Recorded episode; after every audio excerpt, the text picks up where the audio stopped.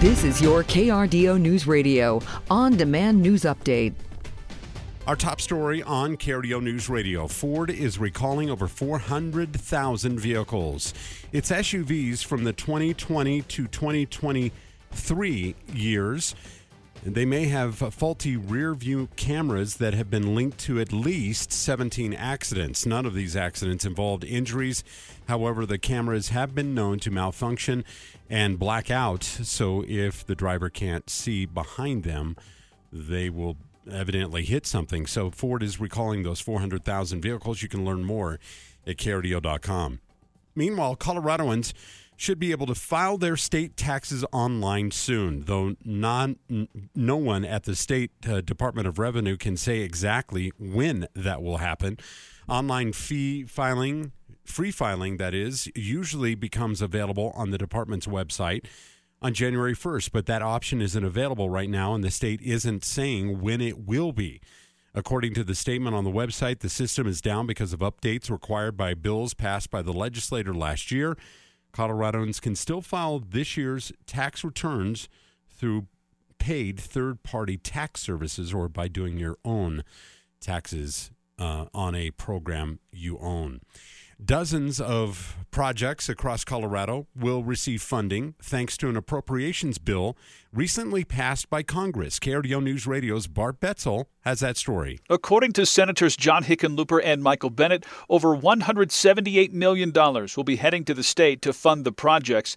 The Air Force Academy will get over $3 million to add more than a thousand burial plots to a cemetery on the property.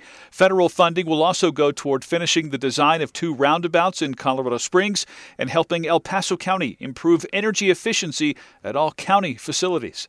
Bart Betzel, KRDO News Radio. Colorado lawmakers are working on solutions to keep the roads safe. State Senator Faith Winter is sponsoring a bill requiring more training for new and younger drivers if passed. Getting behind the wheel and taking control of something that can take someone's life. That's a big responsibility. We want to adequately prepare them.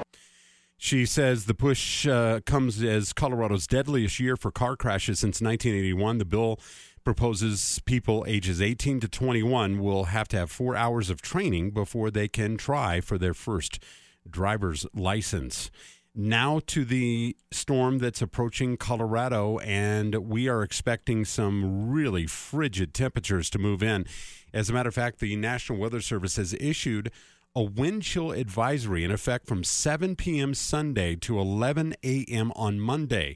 Very cold wind chills are expected as low as 25 below zero. That's for El Paso County, Pueblo, Crowley, Otero, and Baca counties.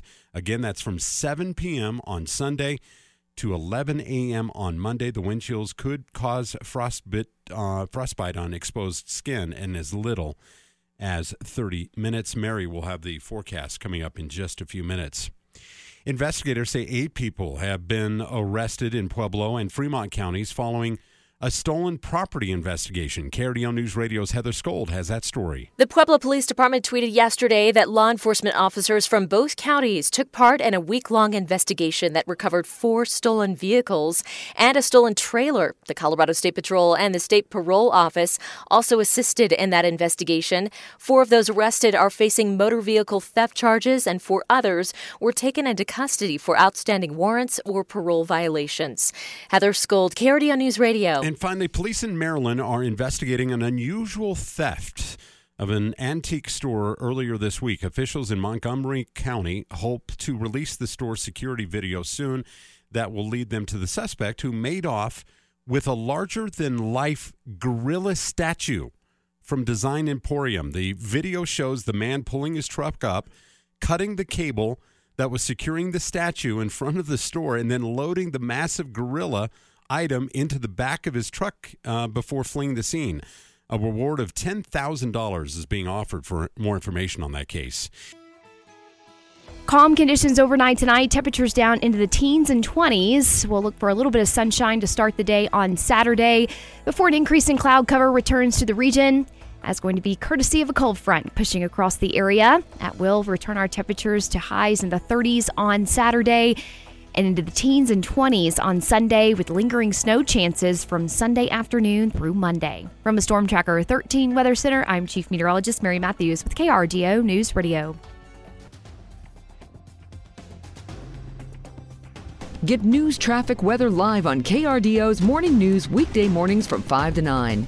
KRDO's Afternoon News weekday afternoons from 4 to 7. On KRDO News Radio or anytime at KRDO.com.